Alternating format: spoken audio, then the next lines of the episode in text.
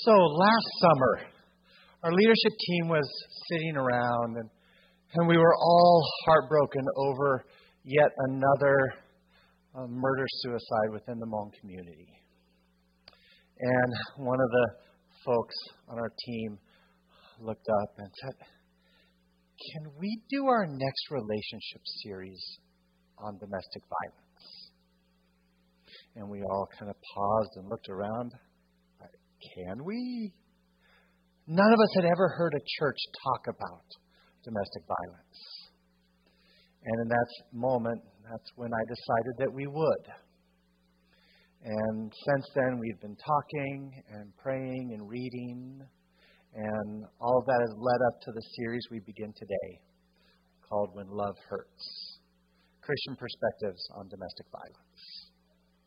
So, to kick us off, here's Pumfoa uh, in video. Give us a little bit of an introduction. The topic of domestic violence can trigger uncomfortable and even distressing emotions.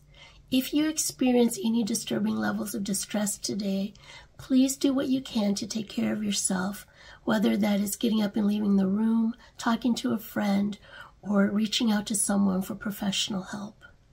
River Life is tackling this very sensitive and challenging topic because we know that so many people are experiencing domestic violence. Violence seems to be everywhere around us nowadays, whether in the public spaces, in schools, backyards, or homes. And perhaps you, a family member, a friend, or someone you know has experienced domestic violence as a victim or a perpetrator. According to research, more than 10 million people each year here in the United States are impacted by domestic violence. And current stats indicate that 41% of women and 26% of men have experienced violence from a partner. 20% of couples report that there is some form of violence in their relationship, and lesser forms of violence are perpetrated by both men and women. However, males tend to be the perpetrators of more severe forms of violence. Now, these prevalence rates tell us that indeed domestic violence is everywhere. Yet, too often, we Christians don't know what to say, let alone what to do when someone is experiencing domestic violence. And you might have been wondering what God or the church thinks about domestic violence. Perhaps you or someone you know has been suffering in silence and has been wishing that there could be a safe and supportive place where domestic violence can come into the light. Perhaps you have wanted hope and healing and growth while experiencing domestic violence. With the When Love Hurts sermon series, we hope that you gain insight and find encouragement and resources to help victims and perpetrators of domestic violence. Finally, if you are experiencing violence in your relationship, please get immediate help by reaching out and calling the National Domestic Violence Hotline at 800 799 7233. So I want to start with five statements, five five things, and we're going to actually say these same five things every week as part of this series. So first, this is a sensitive and painful topic. And for some of you, it's personal. One in three women and one in four men have been in an abusive relationship. So that means for around 30 or 40 of you, this isn't an abstract idea. It's been part of your life, and maybe even part of your present. Um, second, there are four different ways you can experience domestic violence as a victim, a perpetrator, an observer, you see it within your family, or as a member of a community. You see, you see high profile acts within the larger community. And our goal with this series is to allow God to speak into all of these areas. Third, there are many types of abuse physical, sexual, emotional, psychological, economic, spiritual, even digital. Now, and there's more in, info on the, the back page of your bulletin if you want to expand your idea of, um, of abuse. There's a lot on the back of that bulletin that can help you. But for this series, we're going to focus primarily on physical and sexual violence. Fourth, physical domestic violence is a broad category. It's not just hitting, it's slapping, shoving, grabbing, biting, pulling hair, throwing things. So when we talk about domestic violence, we're talking about a wide scope of behaviors, some of which you might even consider normal as part of relationships. And lastly, as before, I, I want to echo her in saying, I want to give you permission. We're talking about some really sensitive topics here. And if you ever feel overwhelmed or it gets a little too personal, feel free to take care of yourself. If it means you need to step out, that's okay.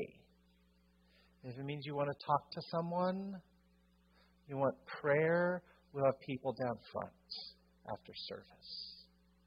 If it means you want to reach out for help, the information for the domestic violence hotline is on the back of your bulletin. And so you have our permission, you have my permission to take care of yourself. So when we hear or see of violence, there's, there's one thing that goes through almost everybody's mind at some point. In fact, it is a near universal thought.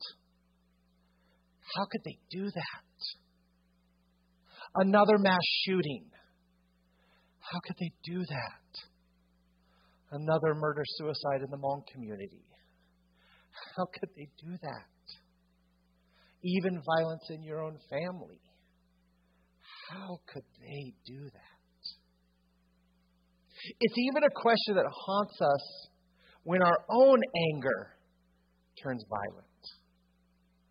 How could I do that?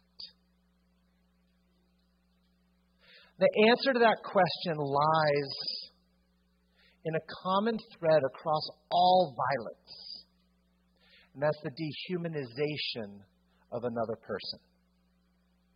Once this happens, unspeakable horrors can be justified.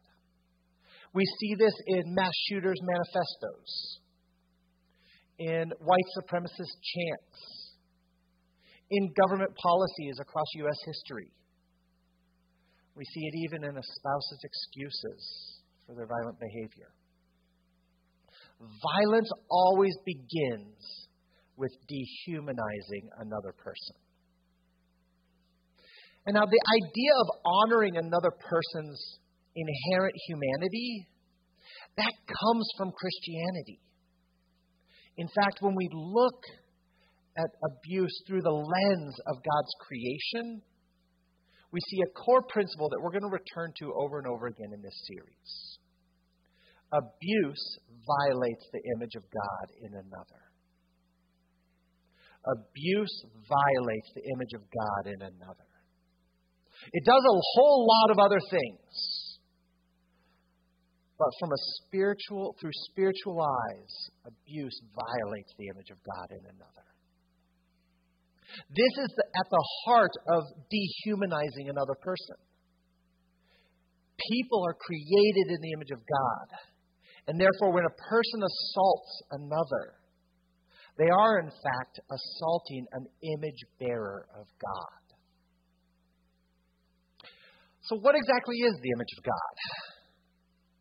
If, if, we want, if we want to influence the way that we think and see and interpret and understand violence. We have to understand the image of God because we have to understand what is getting violated. So, what is the image of God? Well, This is a surprisingly complex question. There has been a lot of disagreement throughout history about what the image of God actually is. Is it something we are? Is it something we experience? Is it something that we do? And theologians have argued for two millennia about what this really means. So obviously, I'm not going to solve it in one sermon. But we are going to begin answering this question by, the, by looking at the core text. And that's in Genesis 1 26 to 27. Then God said, Let us make mankind, let us make humankind in our image, in our likeness, so that they may rule over the fish in the sea and the birds in the sky, over the livestock, all the wild animals, over all the creatures that move along the ground. So God created mankind, created humankind, in his own image. In the image of God, he created them. Male and female, he created them. And then this is echoed just four chapters later in Genesis 5, very similar language. This is the written account of Adam's family line. When, Adam, when God created mankind, created humankind, he made them in the likeness of God. He created them male and female and blessed them. And he named them humankind when they were created. So, from these passages, there are two things that generally everybody agrees upon uh, about what the image of God and likeness of God are. And by the way, those are generally considered to be synonyms image of God and likeness of God. So, two things people agree on. One is that God's image or likeness distinguishes people from animals. That's the first one. It is unique to people. And second, that the image of God is somehow connected to our maleness and femaleness somehow. Now, if we consider other passages in the Old Testament and New Testament, there's one more thing that comes up over and over again, actually. And it might be the most important aspect of humans being made in the image of God. So, see if you can notice the common thread across these three verses. Genesis 9 6. Whoever sheds human blood, by humans shall their blood be shed. For the image of God has, has God made mankind. 1 Corinthians uh, 11:7. A man ought not cover his head, since he is the image and glory of God. James 3:9. With the tongue we praise our Lord and Father, and with it we curse human beings who have been made in, the, in God's image. So, do you see the common thread? Humans are inherently valuable because they are made in the image of God. Why shouldn't you kill someone? Not because it's illegal, but because they're made in the image of God. Why should you take your hat off in church? Because you are made in the image of God. And why should you not speak curses against another person? Because they are made in the image of God. Three situations, one common reason. Humans are inherently valuable because they are made in the image of God. See, every human has dignity and worth bestowed upon them by their Creator. Each person is valuable and deserving of respect and care, regardless of their background, gender, status, or ability and abuse violates all of that. Abuse violates the image of God in another. So the next time you're escalating and you want to yell, grab, shove, throw, remember that the person standing in front of you, maybe even yelling back at you, has inherent worth because they are made in the image of God. And if you attack them in any way, verbally or physically, you are attacking the divine nature in them. So abuse violates the image of God in another person. Now, how does this play itself out? Well, there are three ways that this can happen, this violation. Three ways that the image of God gets violated, damaged, or distorted because of abuse. But before I continue, I want to give credit to another Alliance pastor by the name of Chris Moles. He's an Alliance pastor down in West Virginia uh, and a blog writer that I happened to run across while I was studying for this. And, and I was inspired by these three points, and so these aren't original to me, um, but they are to him. So, first, one implication the human body is a sacred space. Our bodies are very important to God. 1 Corinthians 6:19 uh, says that our bodies are a temple or a tabernacle of the Holy Spirit. That means that God's Spirit literally resides in us. So our bodies are holy. They are both literally and figuratively holy. So abuse against another person in any form isn't just violence, it's actually desecration of sacred space and the one who lives there. As Pastor Moles puts it, when we neglect or harm our bodies or inflict harm or pain on another, we are in fact attacking the one whom our bodies represent. Second implication of this, the second way this violation happens. We are relational beings. We are relational because God is relational. We are made for community. We are made for relationships. And just like our t shirts say, life is better together. But abuse prevents this. As Pastor Moles points out, domestic violence isolates the victim from safety and security and the perpetrator from sources of accountability. See, worse yet, abuse can actually distort our core understanding of healthy relationships, with this often lasting for decades. Children who are exposed to violence growing up are more than twice as likely to be physically aggressive as adults. Half of adults who were abused as children experience abuse as adults. And survivors of child sexual abuse are at twice the risk of domestic violence as adults. Abuse damages our God designed relationality.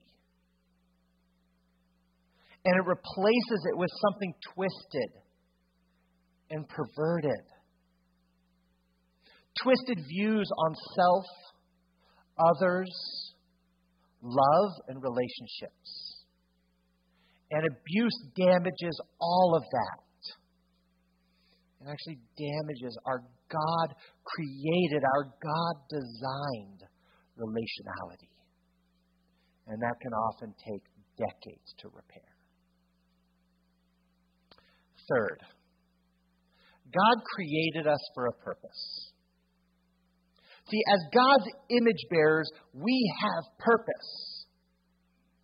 But abusing someone else hinders our ability to live out that purpose. Here's how Pastor Moles describes it.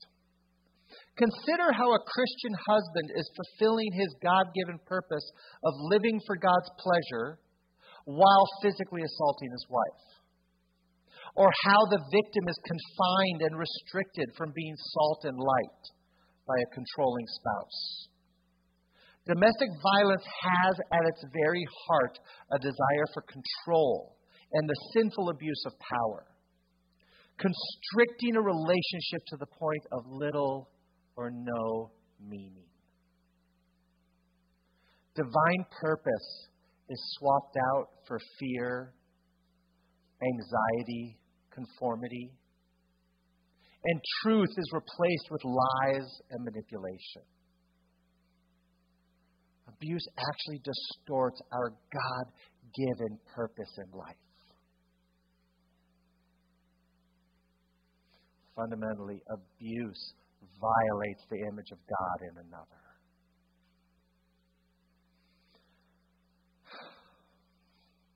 So, will you see clearly the image of God in each and every person? Regardless of race, age, gender, sexuality, politics, or personality? Will you see their inherent value and worth? No matter how different they are or how angry you are. If your divine image is damaged, has been damaged by abuse, and you're carrying those wounds, will you allow God's gentle hand to hold you, to heal you, and to restore your identity as God's beloved? And the next time your anger escalates, will you see the person across from you as a divinely precious image bearer of God with inherent worth and value? And nothing they could say or do would change that fact.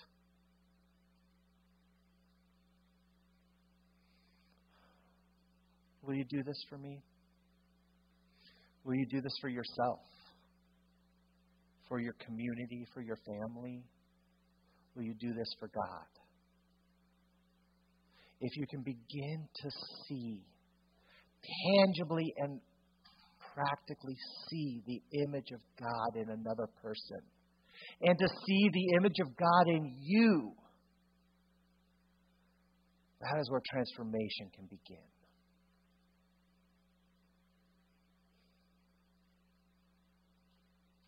You are made in the image of God.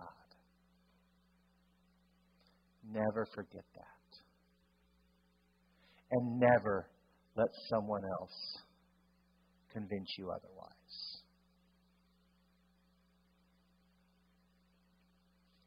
So I want to give you some time.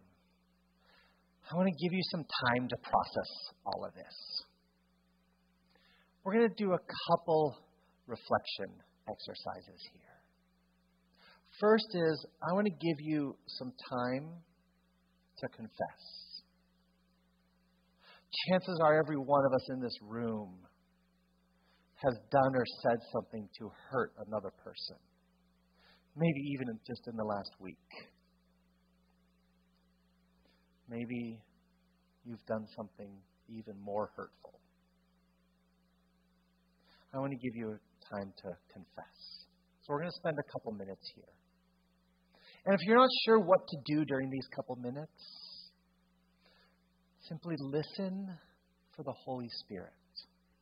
The Holy Spirit wants to speak to you, wants to meet you where you're at. And some of you, through this sermon, you might already be thinking of something you've done, something you've said. Now's the time to be forgiven. So we're going to spend a couple minutes. I'm going to set my watch, a couple minutes in silent prayer.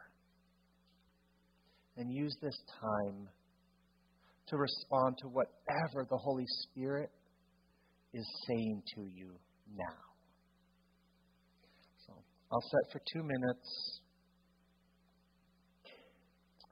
And let's begin.